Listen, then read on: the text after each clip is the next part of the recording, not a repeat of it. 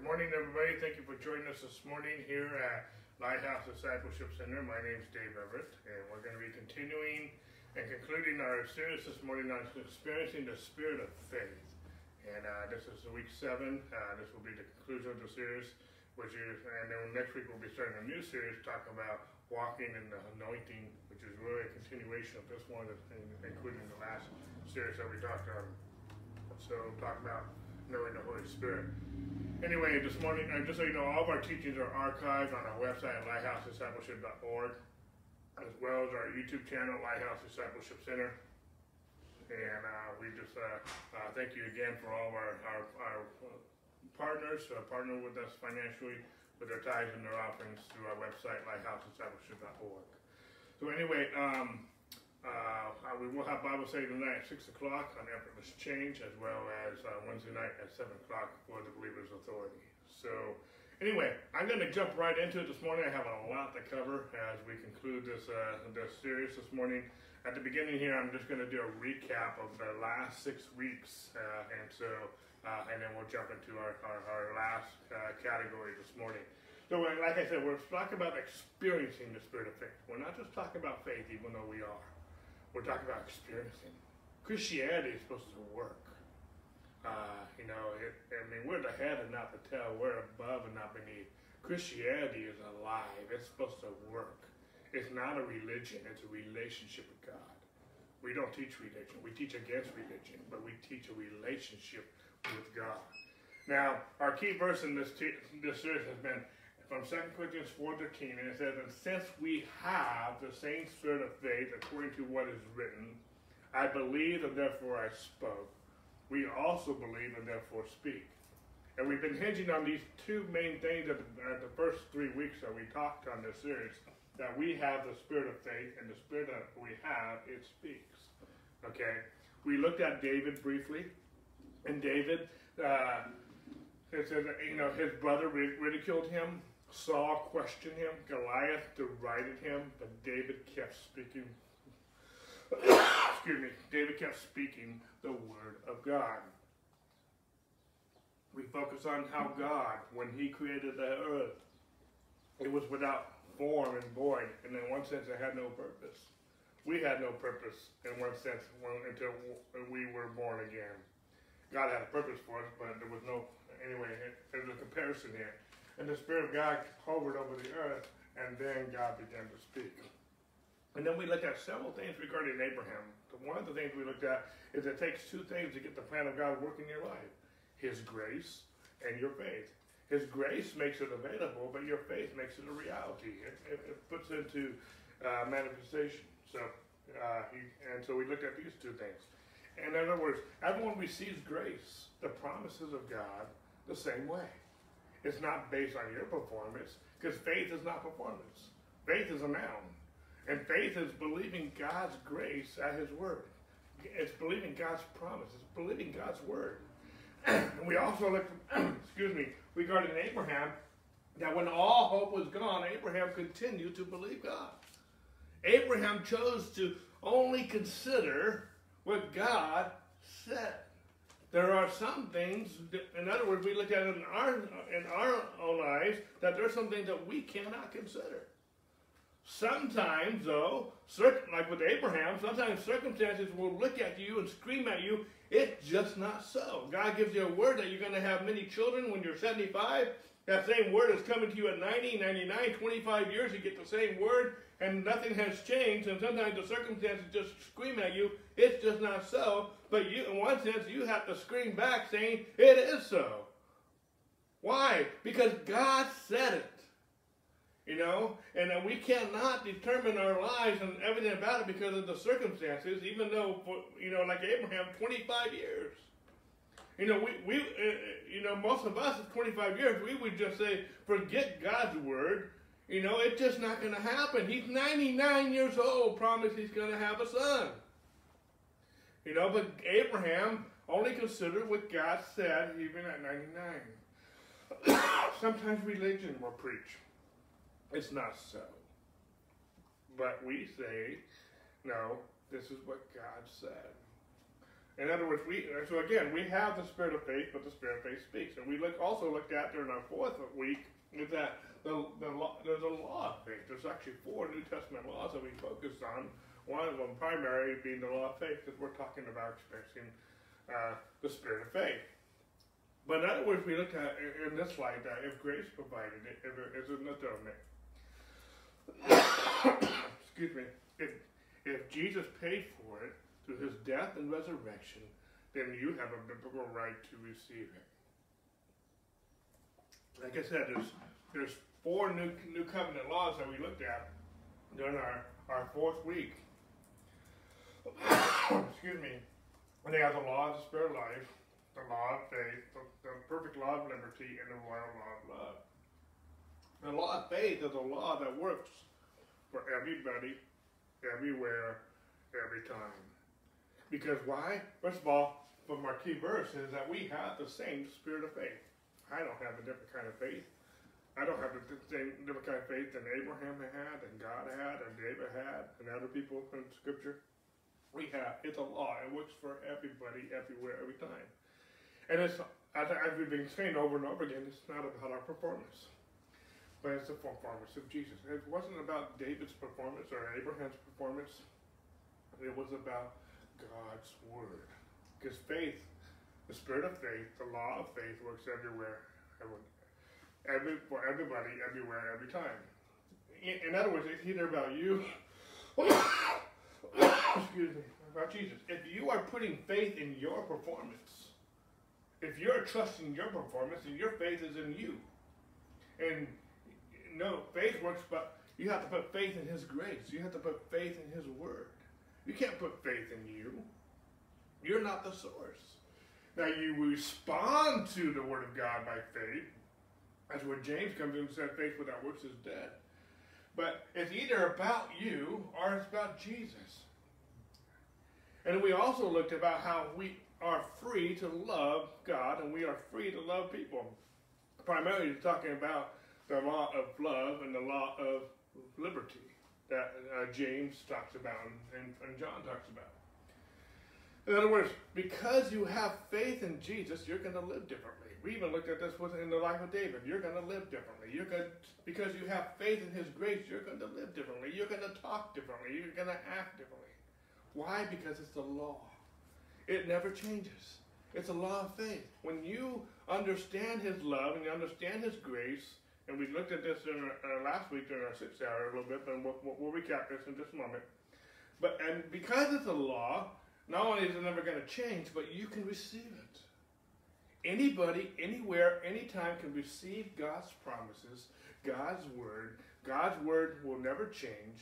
God's word, God is faithful to His word, and His word, and putting faith in His word and His promises will work for you. We also looked at with Abraham that faith is your servant. Faith will do what you tell it to do. Your, in other words, we even took it to the point where faith is working for you. Your faith is working for you, whether it's unbelief, a belief that's un, or it's it, with worry, fear, and stress and whatnot. But anyway, we are all receiving what we are believing. We are all receiving what we are speaking. If you don't like what you're receiving, you can change it by what you believe about God. If you don't like what you're receiving, you can change it by what you believe about you. And if you don't like what you're receiving, you can change it by what you believe about what you say. We, we uh, during our fourth week, and, and into our fifth week, we concluded that by looking at Mark 11, saying where, where Jesus says, Have faith in God. Whoever says to this mountain be removed and be cast into the sea and does not doubt in his heart, but believes that those things he says will be done, he will have whatever he says.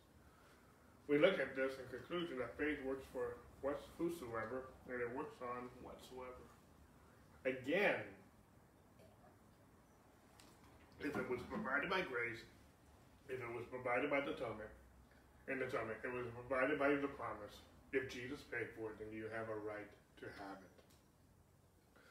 Jesus goes on to say, verse 24, and therefore am I saying to you, what things soever you desire when you pray, believe that you receive them, and you shall Whatever whatsoever you desire. And we conclude this with, what do you want? Because salvation, and we also know salvation is not just forgiveness of sin. Salvation is, is wholeness, is healing, is provision, is deliverance. Salvation is available to whoever will. Healing is available to whoever will. Provision is available to whoever will. Peace, deliverance is available to whoever will. You can change, and we also look through the book of uh, James that James chapter 3 that you can change the course of nature by what you say. You can change the direction of your life by what you say. James talks about how our tongue is like a rudder of a ship. It's like a spark that sets a forest on fire. It's like uh, the bit on a, on a horse. Your words can change the course of nature. And your, your words can change the direction of your life. Out of the abundance of the heart, the mouth will speak. And the power of life and death are in the tongue. Okay. So we've looked at, we have the spirit of faith. The spirit of faith speaks and if there's a law of faith. At the same time, you also realize there's a battle. It's called the fight of faith. And when you keep seeing things the other way than what God says, God says this, but you keep seeing this. God says you're going to have a children, but you're still barren. God says you're going to be a father of many nations, and you don't even have a son yet, at least a legitimate one. They, yeah, yeah, Sarah got, uh, and Abraham came with the idea to, to help God out, doing it in their own way, they created a mess with Ishmael. And the world is still suffering from that mess today. Okay? But it's a battle sometimes.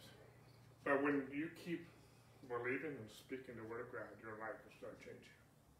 You'll have plenty of times to say, and opportunities to say, it's not working. It's not working. We have some struggles with the with the, the technology this morning. We could just simply say it's not working, and I was starting to talk along those lines. I was getting into the flesh, but it's not working. But we have to keep believing God and moving forward in faith. We have the spirit of faith. The spirit of faith speaks, and there's a law of faith that works for everybody, everywhere, every time. And then uh, two weeks ago, during our fifth hour, we started talking about from 2 Timothy 1 7 excuse me, where Paul is encouraging his apprentice, young Timothy, a young pastor, but God has not given us a spirit of fear, but a power and a love and a sound mind. We look how God does not give us a spirit of fear. Because the spirit of fear and the spirit of faith are opposites. Both the spirit of faith and the spirit of fear are speaking spirits. They are both released to speaking. Fear is released to speaking, and faith is released to speaking. The spirit of faith speaks words of fear, anxiety, worry. Whereas faith speaks the word of God. It speaks the promises of God. And it speaks the grace of God. We see this with Abraham. We see this with David. We also see this with Joshua and Caleb. They, they had a different report than the other ten spies and they were understood them. Faith and fear speaks differently. I can talk to somebody, and they might be going through a tragedy, they might be going through a horrific thing, and I can hear whether they are in fear or faith.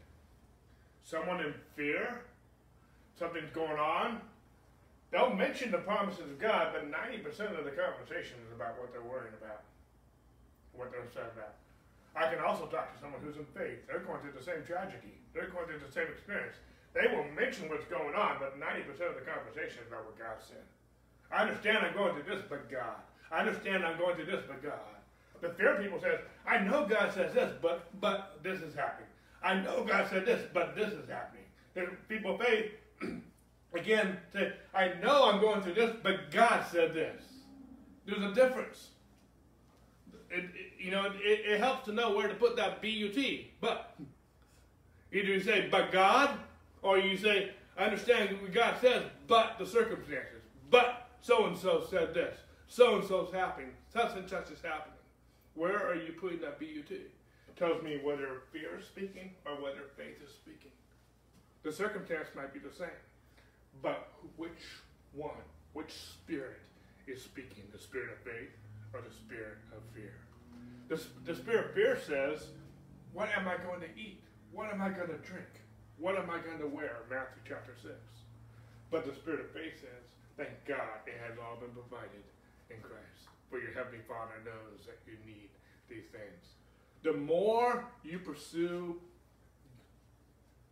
the, the purpose of God in your life, the more problems you will encounter. Now that just sounds backwards. and we talked a lot about this from different angles. But the spirit of faith won't cause you to run from your problems. The spirit of faith will cause you to run at your problems like David did in the name of the Lord and the Word of God. In this life, you will have problems. We talked about this at length. But you don't have to allow those problems to dominate your heart. Guard your heart with all diligence because they out of them will flow the issues of life. God is greater than any problem you have. And we are going to keep going in faith. We are going to keep believing God. We have God's power, yet we still have problems. Some people think when we're talking about faith and talk about the power of God, that means we're not going to have any problems. The Word of God doesn't teach that. Jesus said, in this life you will have tribulation. Many of the afflictions of the righteous, but God will deliver us out of them all. we looked at David and we looked at other book uh, in Hebrews that sometimes when you're doing what God calls you to do, you can even have more problems. Look at Paul. He had all kinds of problems. He was stoned how many times? You know, he was uh, whipped how many times, shipwrecked, and all these different things. He called it light afflictions. The, the question is not that we have problems. The question is how do we face those problems? Okay? Do, do we face those problems in the spirit of fear? Or do we do them in the spirit of faith? Because we have the spirit of faith. So we've been looking at in 2 Timothy, now God did not give us a spirit of fear, but he gave us a power, love, and a sound mind. Two weeks ago, we talked about the power part.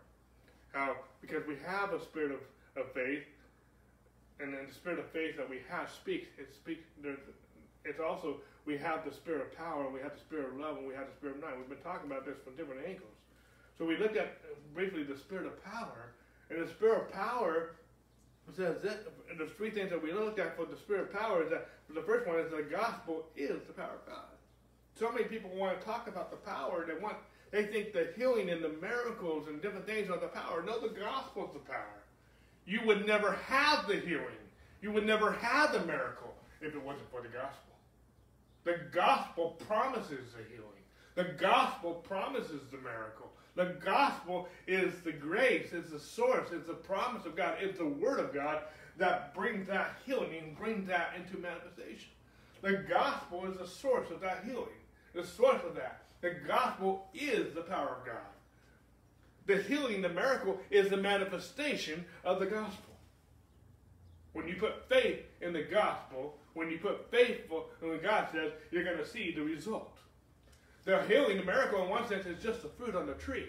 Praise God. And I'm not watering down miracles and healing. I'm just saying it's not the source.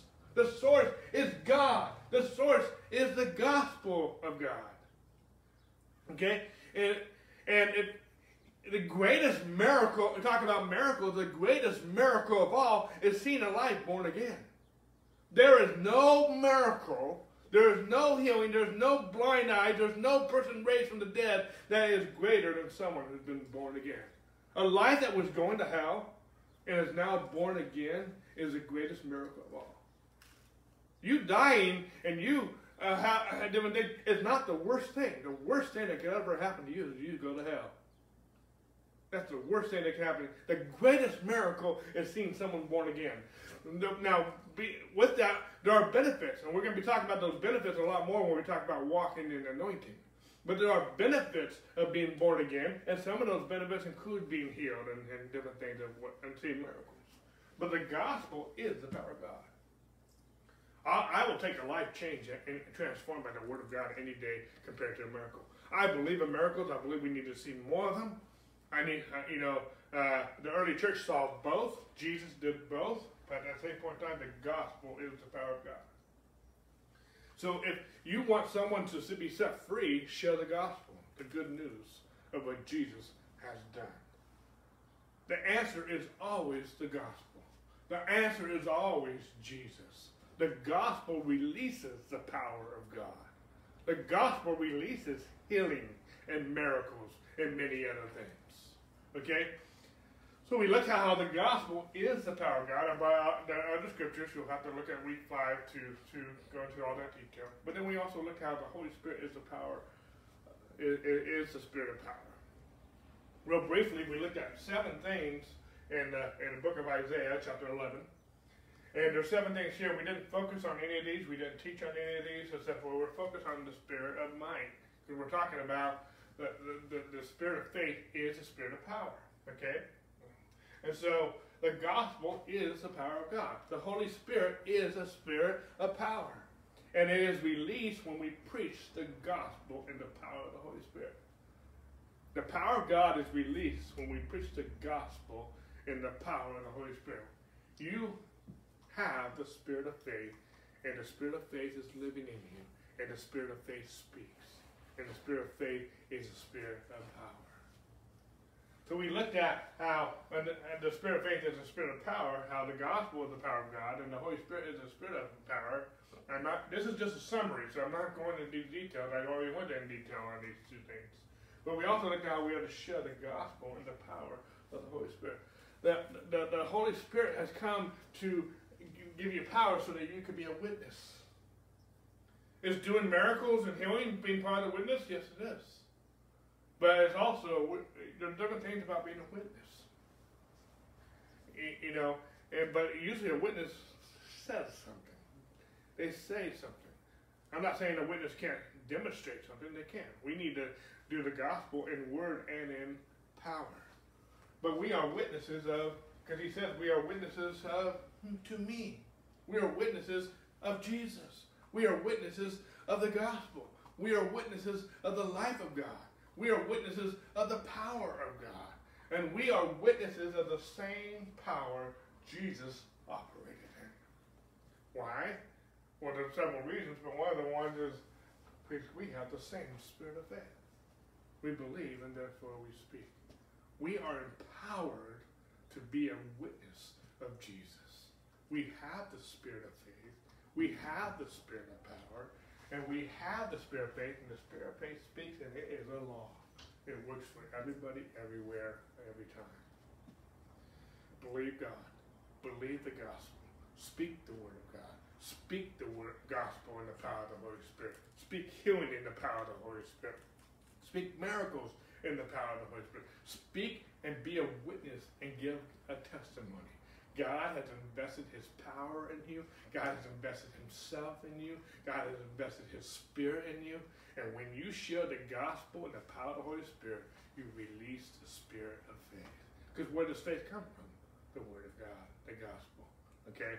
We have the spirit of faith, and the spirit of faith speaks. It's a law. So we look at, and, and, with, and with this, for God did not give us a spirit of fear, intimidation, but power, of love, and a sound mind.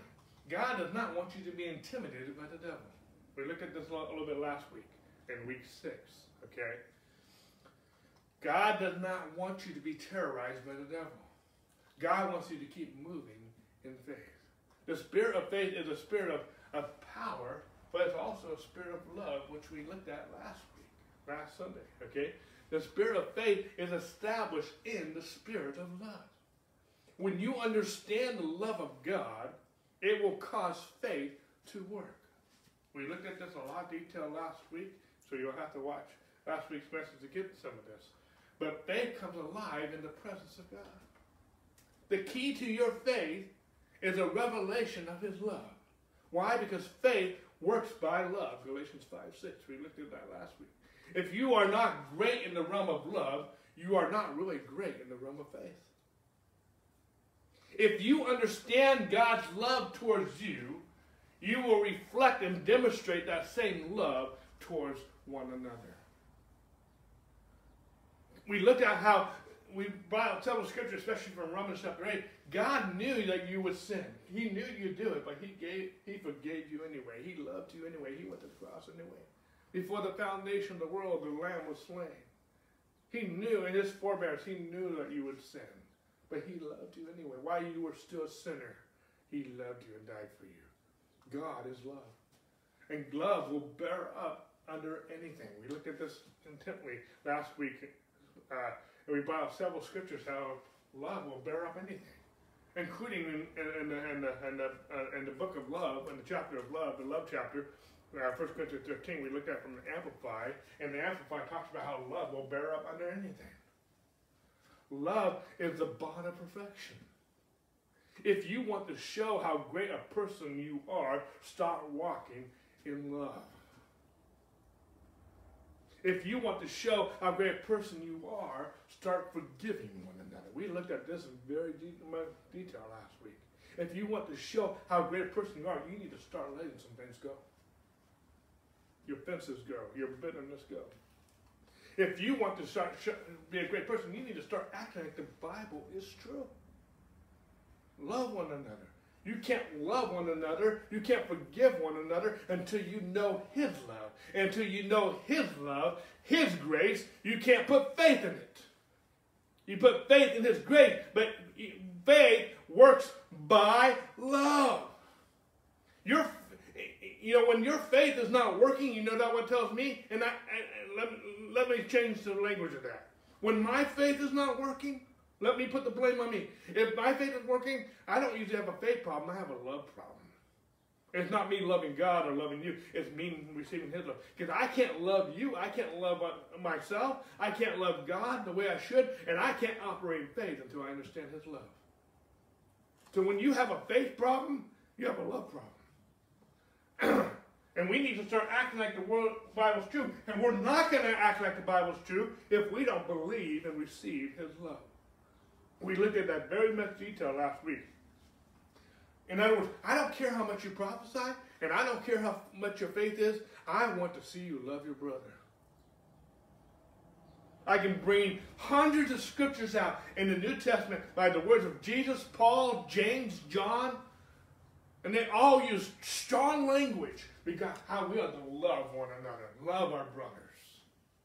Let the love of God live in you and let some things go.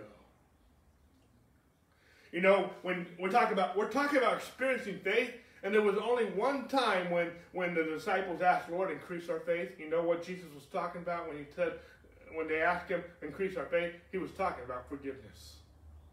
Andrew Wommack says it takes more faith to forgive one another than it does to raise the dead.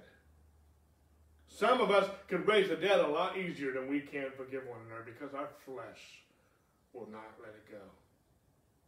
It takes more faith to forgive than it does to do uh, the greatest miracle you could ever imagine. Well, of course, the greatest miracle to me is seeing someone being born again. God's love being perfected in your life. It's a bond of perfection is maturity. Someone who can't love one another, is, in my opinion, is not a mature Christian. They're immature. Okay? Now, that's not a put down, that's just a matter of fact. Okay?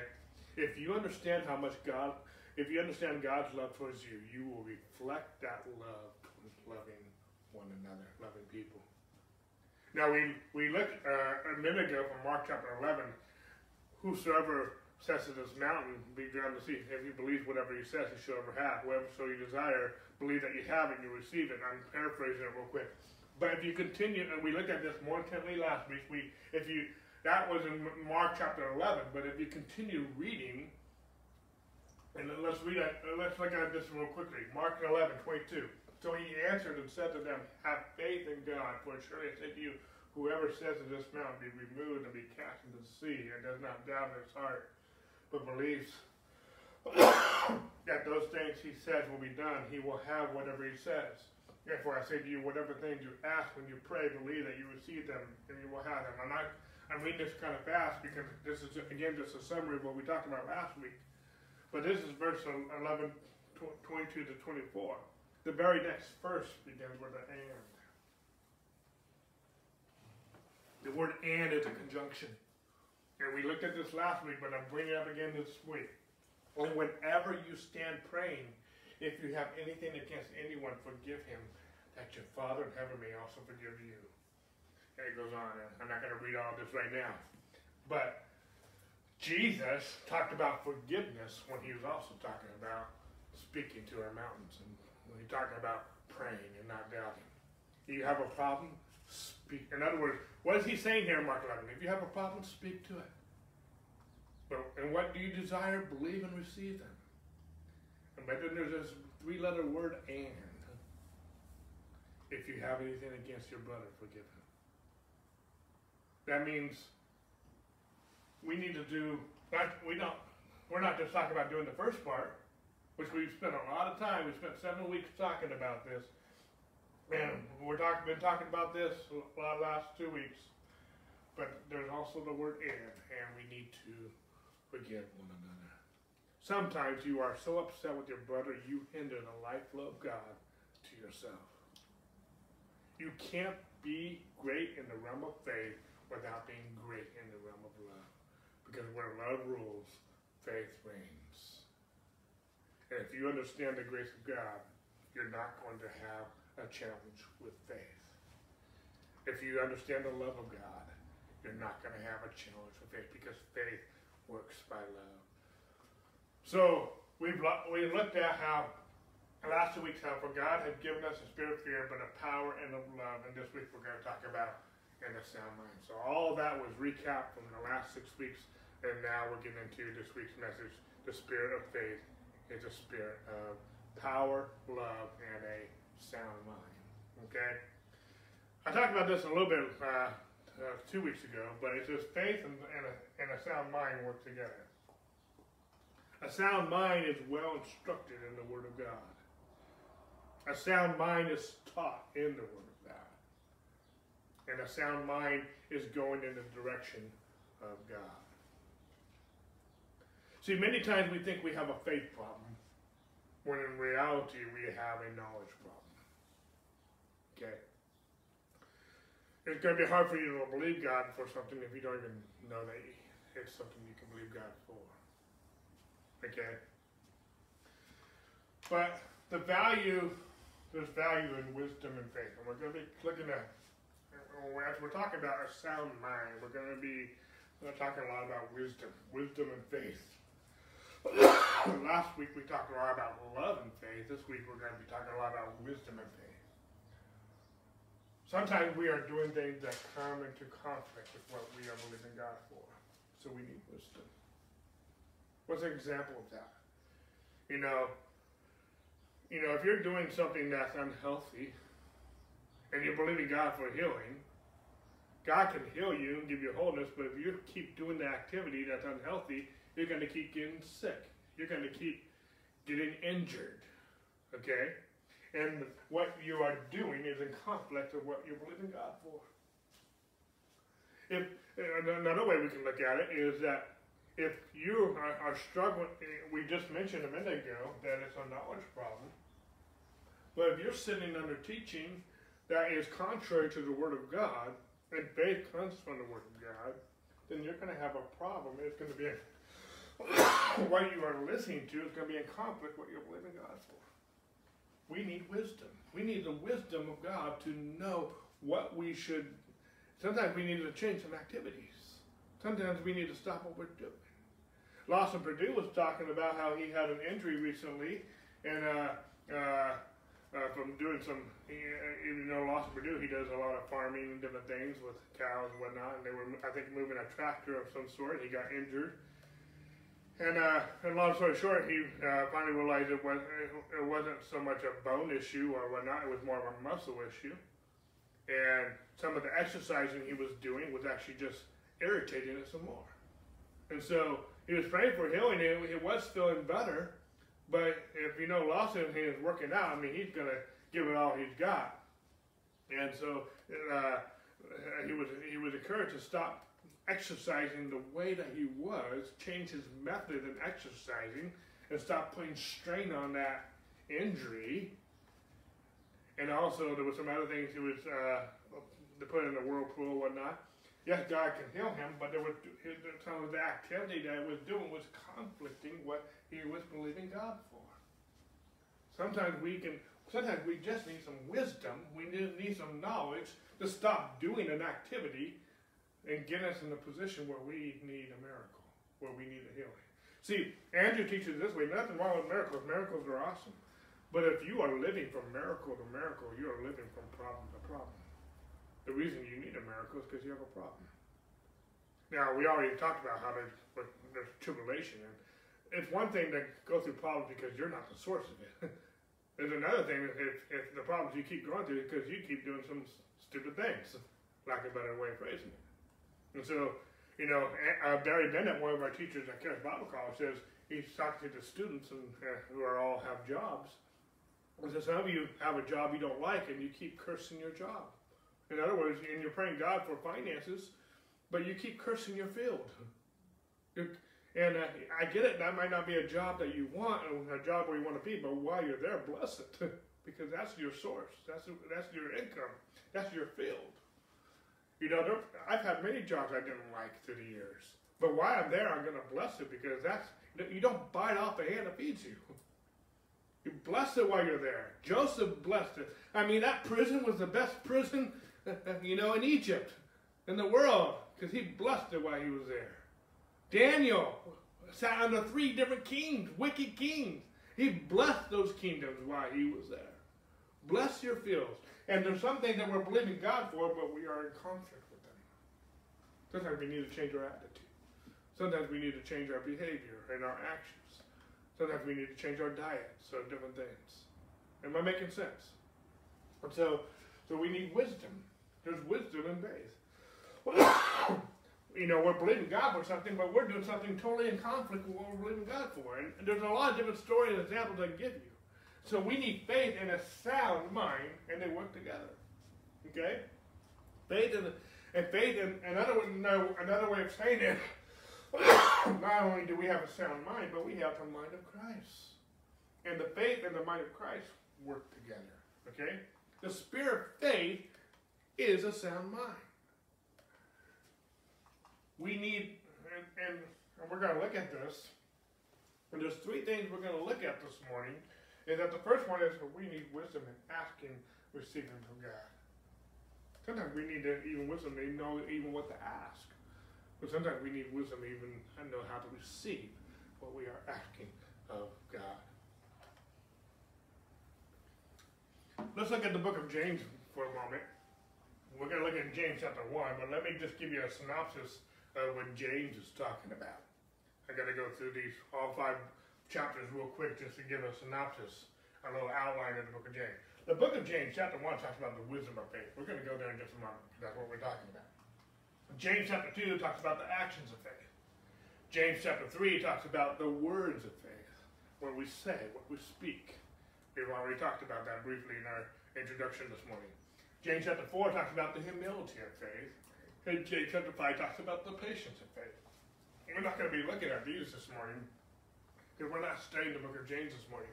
But we're going to be looking at the wisdom of faith. We're talking about the sound mind. Okay?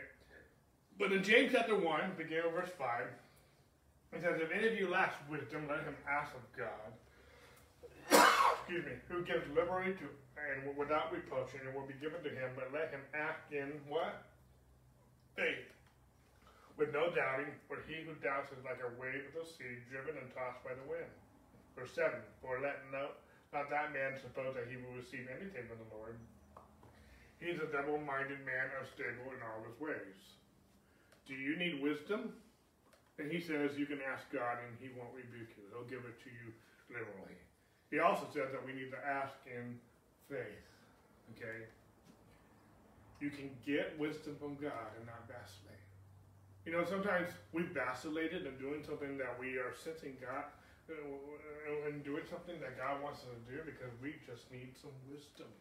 We need some confirmation. We need some assurance that this is what God wants us to do and where God wants to go. In other words, we can get direction of God and move forward in your faith you know, you can get direction from God, despite what the, the circumstances might be saying, everything else. You know, Jesus told the disciples to go on the other side of the boat. And disciples knew a storm was coming. These were fishermen. They knew how to, to tell the weather patterns and whatnot, and they did not want to go. These were fishermen. A hurricane was coming. They did not want to go. But Jesus told them to go. And but but they finally got direction from their, their leader, Jesus, Master, and they move forward in faith. And, and God does some awesome things on that sea and, and whatnot. But in James 4, continue on with James 1, I said we weren't going to go there where we are. It says, You ask and do not receive because you ask amiss that you may spend it on your own pleasures. Do not know, do you not know that friendship with the world is enmity with God? Whoever therefore wants to be a friend of the world makes himself an enemy of God. Why did I bring this out? Because we're talking about wisdom. We're talking about wisdom and faith. We're talking about having a sound mind. And, and when we're asking God for wisdom, and we're asking God for direction, we're asking God for things that we need, or want, or desire. What the world may be asking, and what we may be asking as Christians, we need the wisdom of God. Because of what the world wants and what the world desires, you know, it says, um, do you know that friendship with the world is enmity of God? Whoever therefore wants to be a friend of the world makes himself an enemy of God. Some, we need to make sure we need wisdom in what we're going to ask God for. Because we shouldn't be asking God for the same thing that the world does and the same thing that the world desires. We need wisdom of God of what we should ask for. Okay? I'm, I'm saying a stage.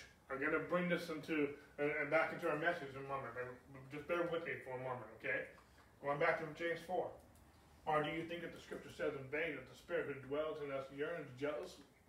But he gives more grace. Therefore, he says, God resists the proud, but gives grace to the humble. Therefore, submit to God, resist the devil, and he will flee from you. Draw near to God, and he will draw near to you. Cleanse your hands, you sinners, and purify your hearts, you double minded. Humble yourself in the sight of the Lord, and he will lift you up. I don't have time to go into all this teaching right now, but we need wisdom what to ask from God. Our desires should be different from the world, but we need wisdom of what we ask for God.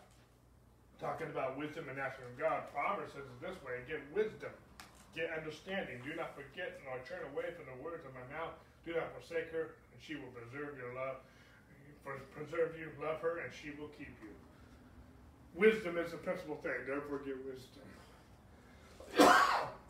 And all you're getting, get understanding. Exalt her, and she will promote you, and she will bring honor when you embrace her. She will place you on your head of an ornament of grace, a crown of glory, and she will deliver to you. In other words, what Proverbs is saying here, Solomon is saying, there's four things that uh, Proverbs is saying here, and I'm not, I'm not I'm, it's really not a message about wisdom, it's about wisdom and faith, but let me just bring this out. Wisdom is talking about there's, there's preservation, there's promotion, and there's honor, and there's glory and wisdom. There's four things that he's talking about here in these four verses that I just read. I don't have time to bring all this out. It's not a teaching so much on this. Hopefully that's making sense.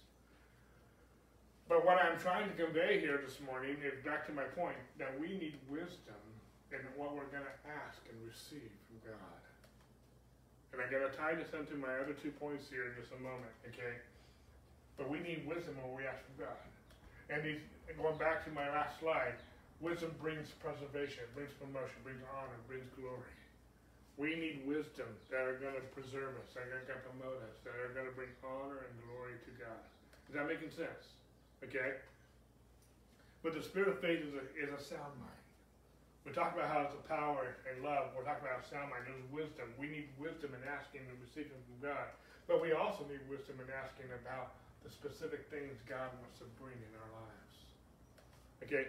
God has specific things for you as a believer. God has a general will for everyone to be saved, to come to the knowledge of the truth, to be filled with the Holy Spirit. But there are some specific things that God has for you. And all the promises of God are for us. Because it says, uh, David says, He suffered no man to do them wrong. Yea, He reproved kings for their sake. In other words, the reason I'm bringing this out is that God has a specific promises for you. God has a, has a specific will things for you. But those things that God wants to give you are not to bring you wrong and not to do you wrong. Some people think that some of the tragedy and some of the things that they're going through is from God. No, it says in Psalm 105, verse 14, that He, God, suffers no man to do them any wrong.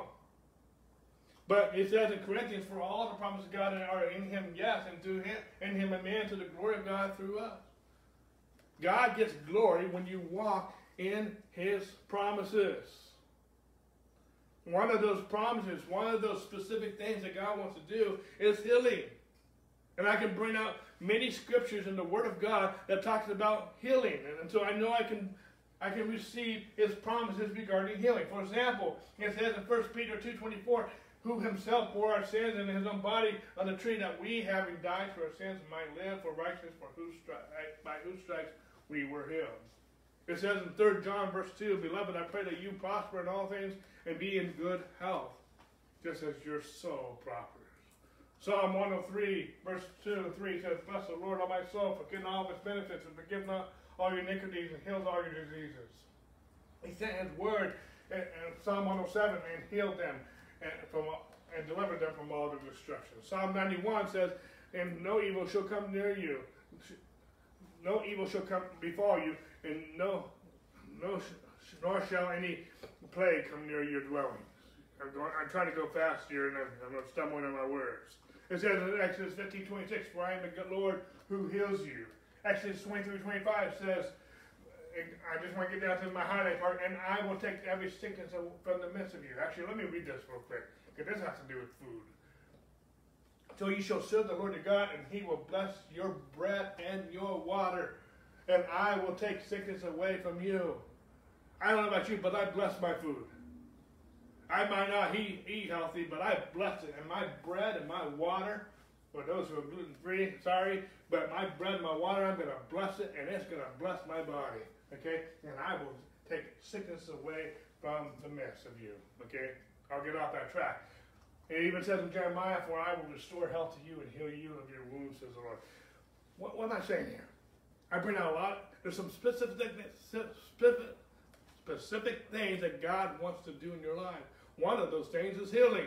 And I just brought out about 10 different scriptures of how God, how God wants to heal you. Where does faith come from? The Word of God. The world may say, doctors may say, different society may say that, that, that God doesn't heal everybody every time. Well, the Word of God tells me differently. And I need wisdom to know what I can ask and receive of God. And there's some specific, specific, promises and, and, of God's word that I can walk in and I can receive. And we are witnesses of the testimony of Jesus. Jesus testified the Word of God. Jesus is the Word of God. And the Word of God testifies that by His stripes I am healed. There's several scriptures says I can walk in healing and wholeness. And we have a Bible full of promises that we can believe. I just highlighted one of those and using multiple scriptures to, to support that.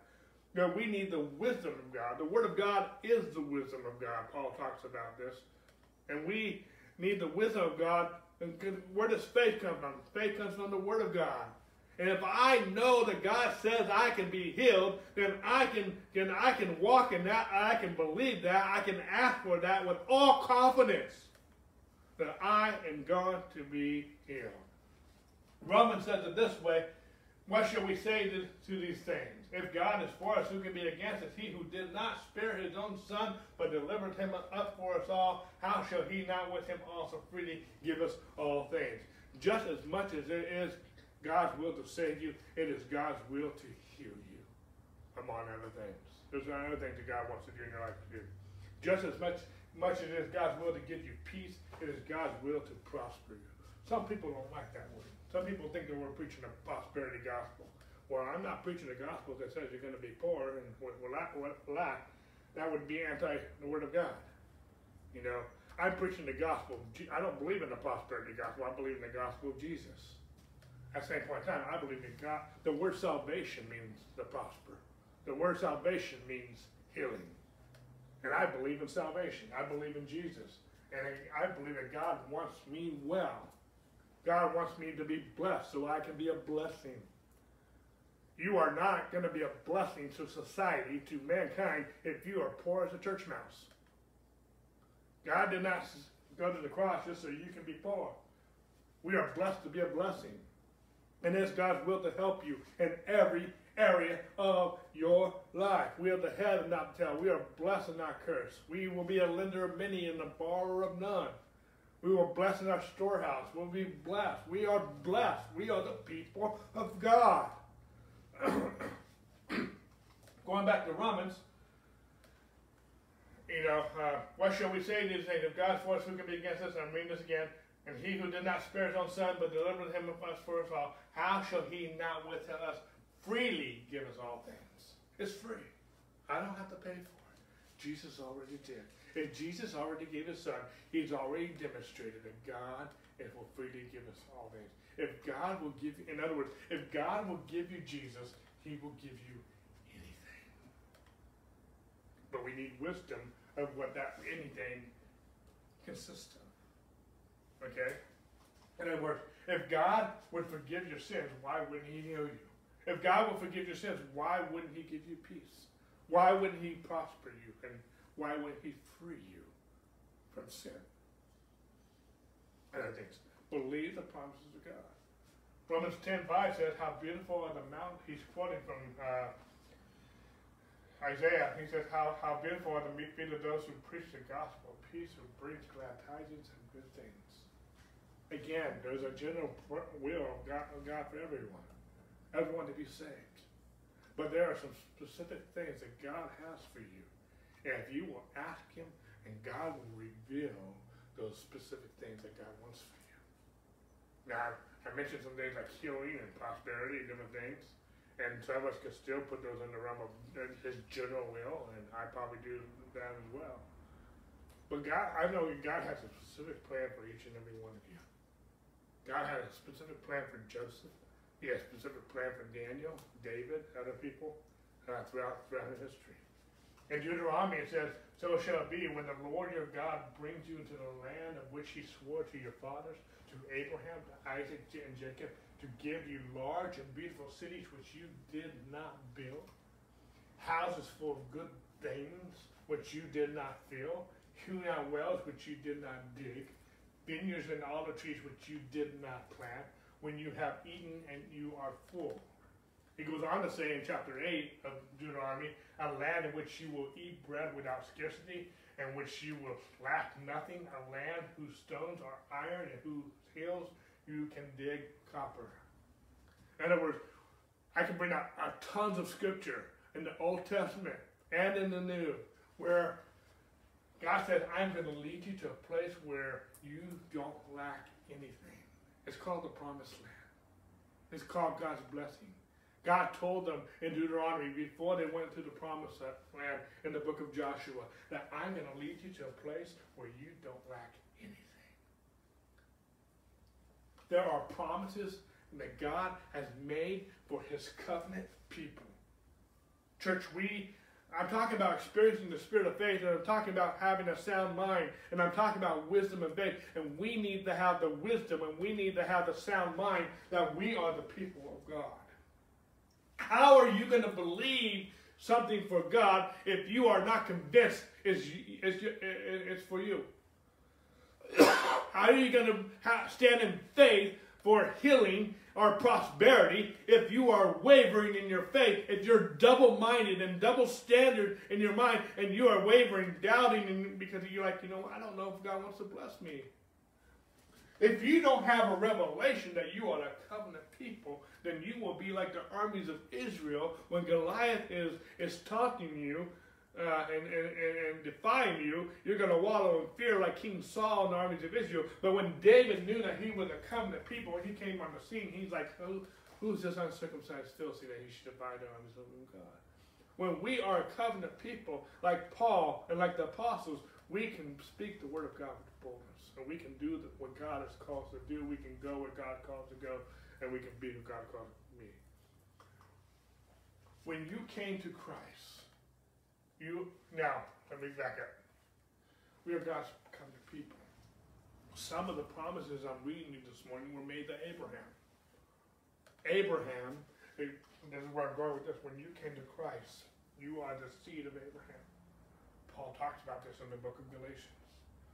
Okay? Galatians 3.29 for, to be specific. But by faith, uh, you are the seed of Abraham by faith in Jesus Christ. We talked about this on length in Romans chapter 4. Okay? You are heirs of the same covenant of Abraham had, that God had with Abraham. and because you are a seed of Abraham, because you put faith in Jesus, you are a seed of Abraham, and you are part of the, you are heirs of the same covenant, then you have a right to believe these promises for yourself. I'm talking about having a sound mind. I'm talking about wisdom. But if you don't even have the soundness of mind that these promises are yours, then how are you going to have a sound mind to believe God for them? And if you can't believe God for them, how are you going to receive them? Is it making sense? There are specific things that God wants you to. Paul says in Corinthians, but we speak the wisdom of God and the mystery, the hidden wisdom which God ordained before the ages for our glory, which none of the princes of this age knew, for had they known, they would not have crucified the King of glory. We are preaching in this message, in this church, we are preaching Christ in you, the hope of glory, which has been hidden for generations. if see, it was, it was why was it a mystery? Because even the devil did not understand this mystery. If the devil had understood the mystery, he would never have crucified Jesus. Okay? I'm going somewhere with this. I'm going to Colossians. I'm going to come back to Corinthians. In Colossians, Paul said, of which I have become a minister according to the stewardship of the, from God, from which was given to me for you to fulfill the word of God, the mystery which has been hidden from ages and from generations, but had now been revealed to his saints. To them, God will to make known are the riches of the glory of the mystery among the Gentiles, which is Christ in you, the hope of glory. Okay? This mystery this mystery of the gospel is Christ in you, the hope of glory. I'm going somewhere with this. Hold on, okay? If the devil knew this mystery, he never would have crucified Jesus. See, when Jesus walked the earth, they were dealing with one man. Yes, he was the Son of God, but he put down his divinity to be the Son of Man. We were dealing with one man filled with the Holy Spirit. But after they crucified Jesus, and he rose from the grave, and he filled his church with his spirit, we're talking about the spirit of faith. 3,120 were now filled with the Holy Spirit that this one man had. He just multiplied himself. And since then, his church has multiplied. Because Jesus died, and he's filled his church with his spirit. The devil doesn't have to just deal with one man filled with the Spirit of God. He's now dealing with a church. We have, we are the seed of Abraham. Okay? But as it is written, eye has not seen, nor ear heard, or entered into the heart of man the things which God has prepared for those who love him. But God has revealed them to us. He's revealed them to us through his spirit. We're talking about the spirit of faith. We're talking about having a sound mind. We're talking about wisdom. He's revealed them to us by His Spirit, for the Spirit searches all the things.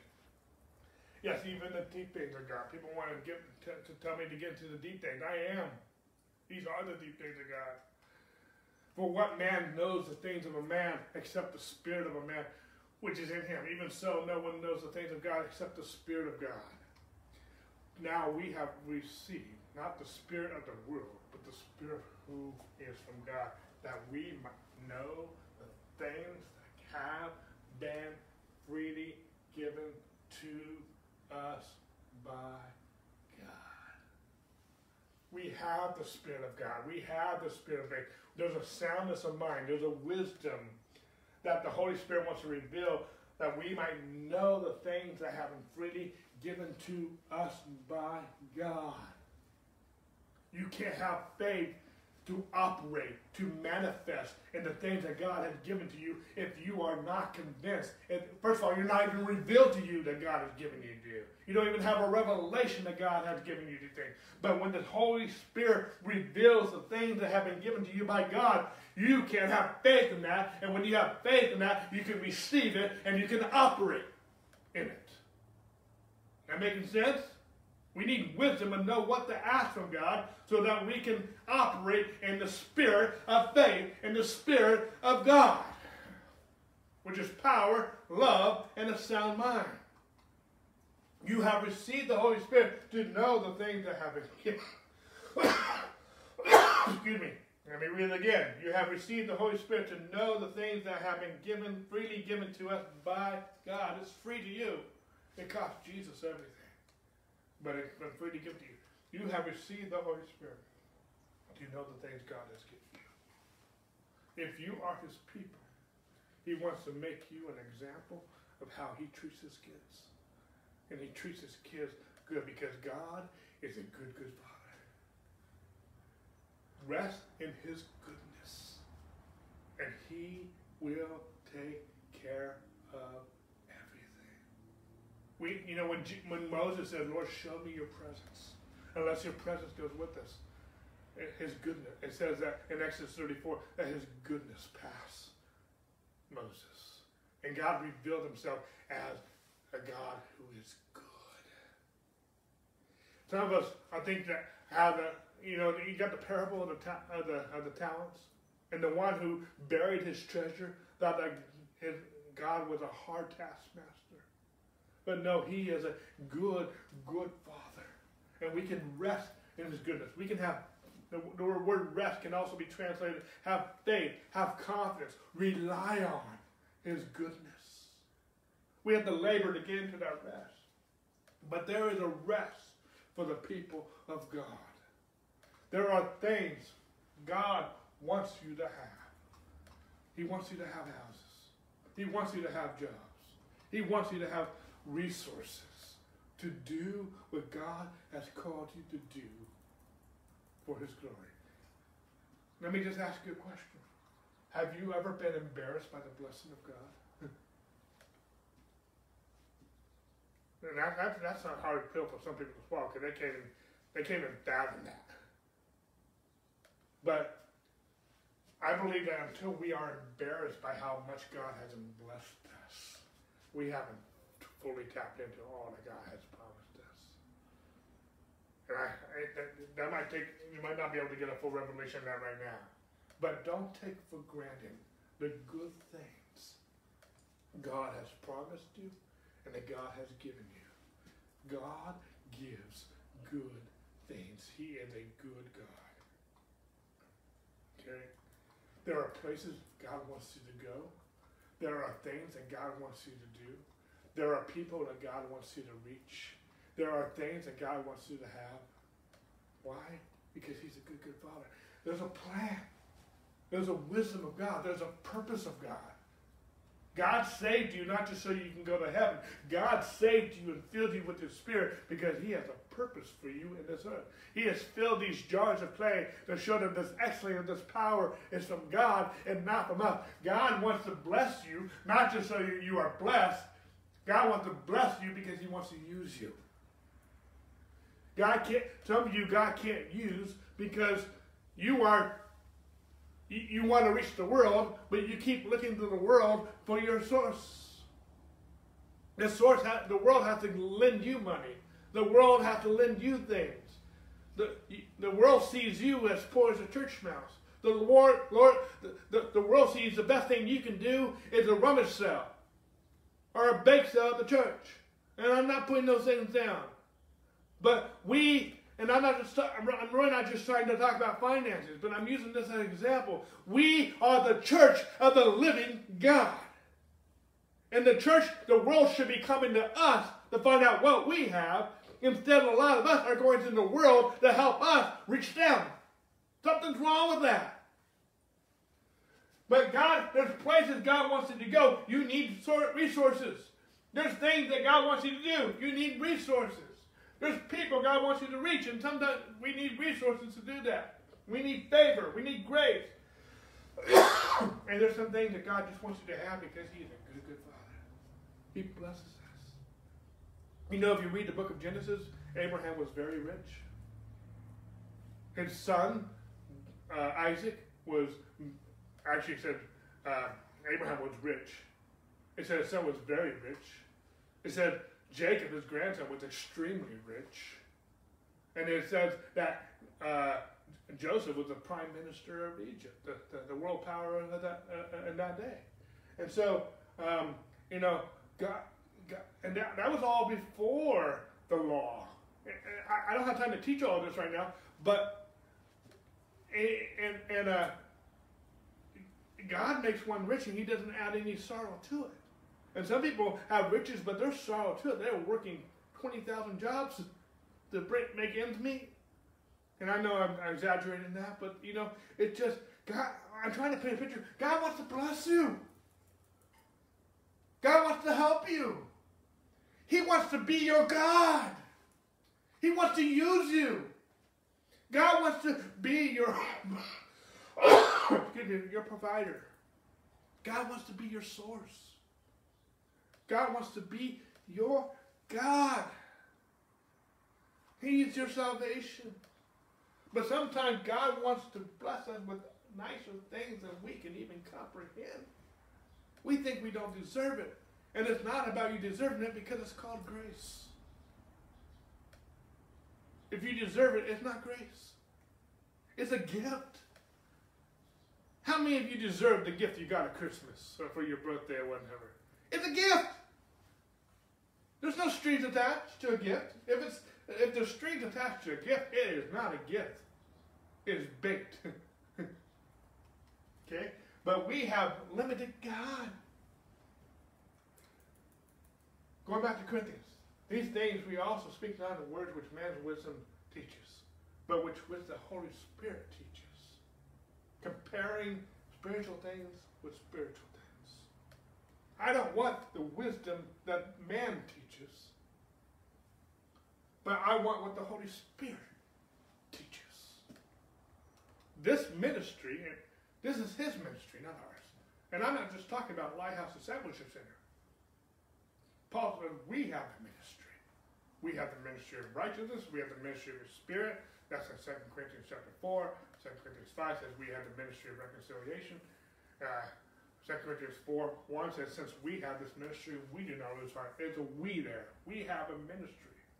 2 Corinthians 4, uh, uh, 3 verse 6 says, says that um, we are all able ministers in the new covenant. We have a ministry. And my job as a pastor is to is to equip you for the work of the ministry.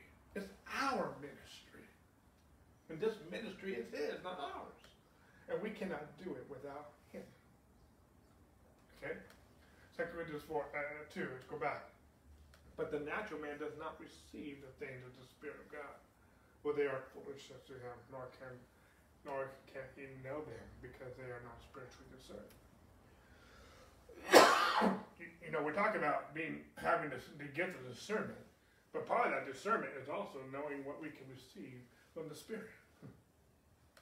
That's not the only thing it's about, but that's part of it. We need to discern what we can receive from God. Okay?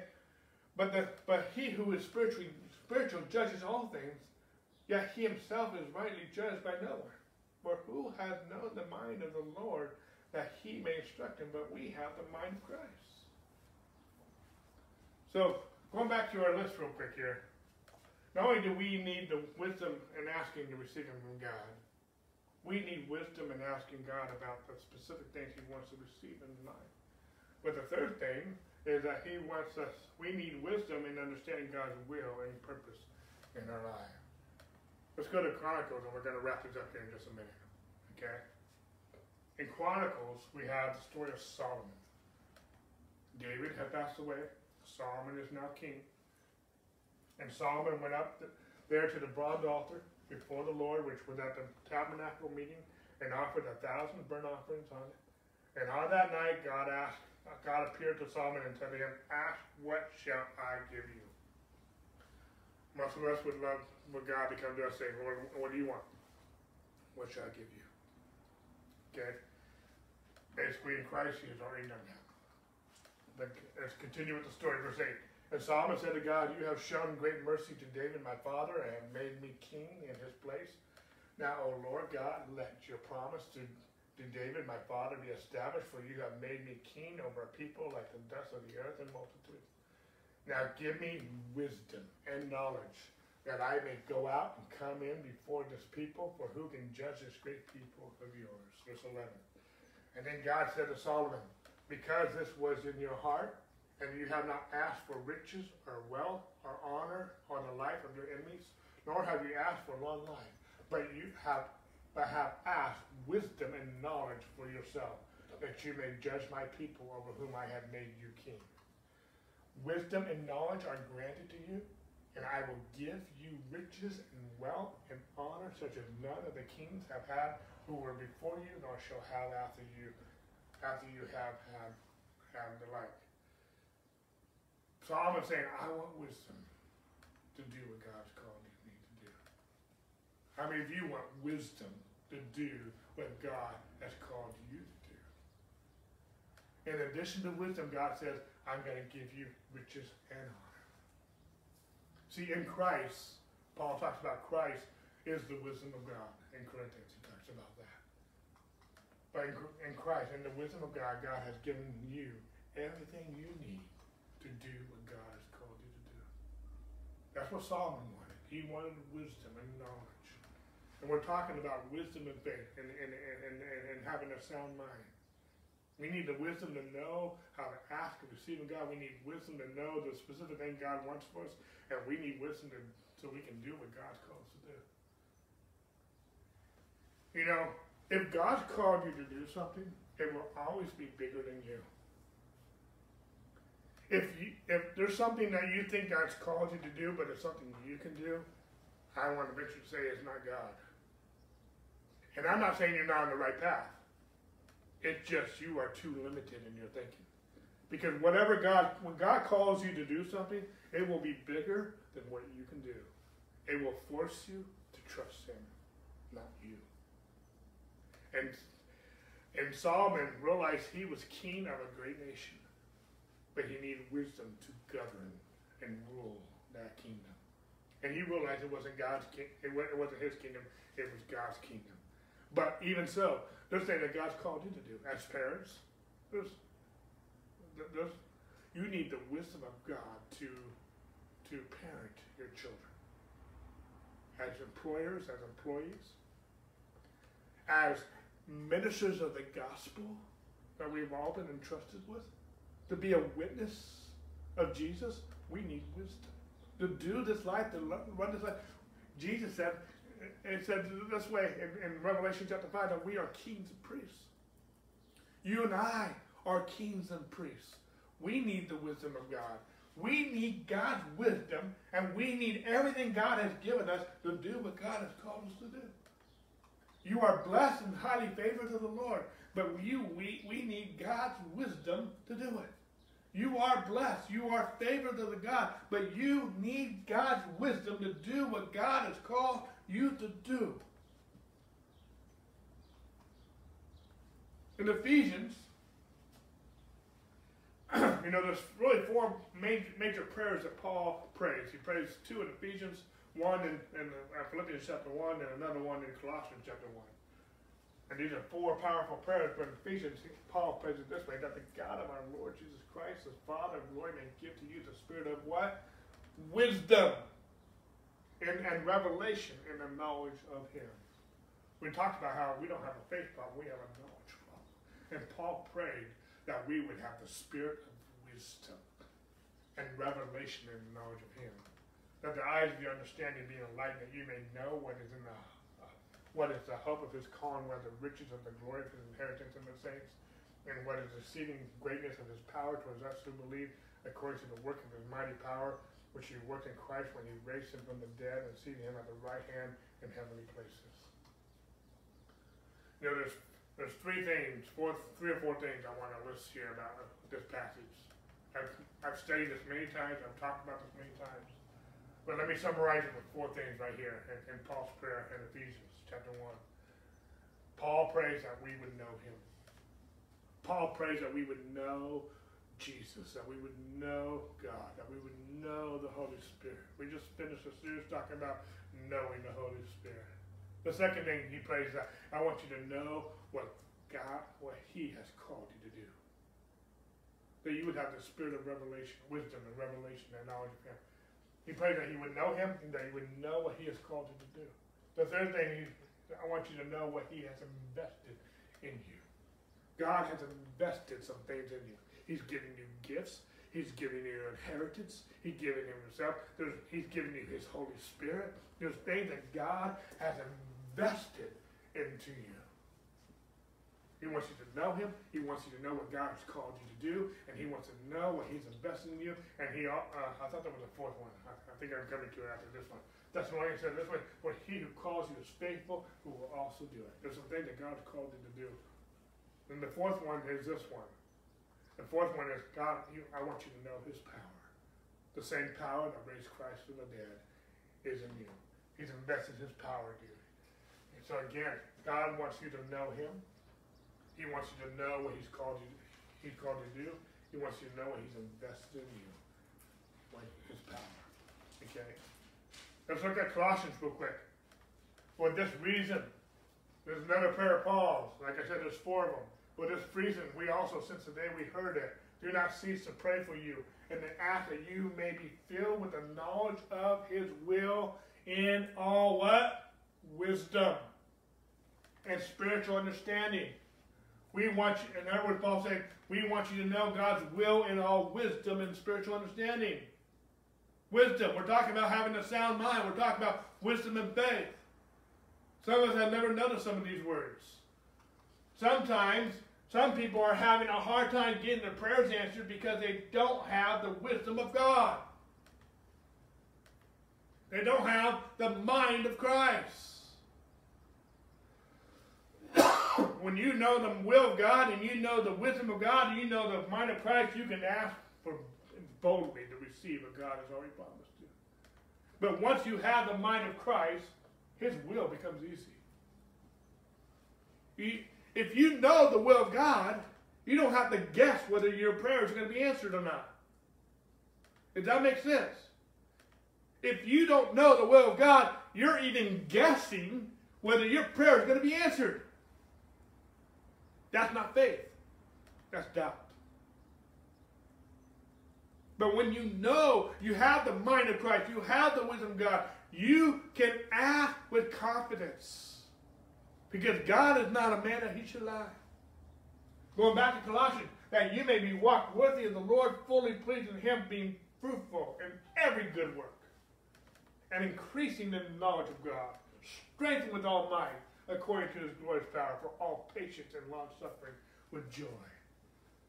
And again, in Ephesians, we looked at how God wants you, he wants you to know him. He wants you to know what he's called you to do. He wants you to know what he's investing you in his power. Colossians is almost the same way. And there are three things that are almost identical other. He wants you to know his will. He wants you, I want you to, Paul saying, I want you to know him. I want you to know God. I want you to be in relationship with Him. and thirdly, I want you to know his power. I want you to be successful in every good work. We've looked at three things here. We've looked at how the spirit of faith is a sound mind. We need know we need wisdom in asking, receiving God. We need wisdom in asking God about the specific things He wants to, us to receive in life, which includes healing, provision, among other things. And we need wisdom in understanding God's will and purpose for your life. When you have the mind of Christ, when we have the mind of Christ, our faith works. When we have a sound mind, our faith works.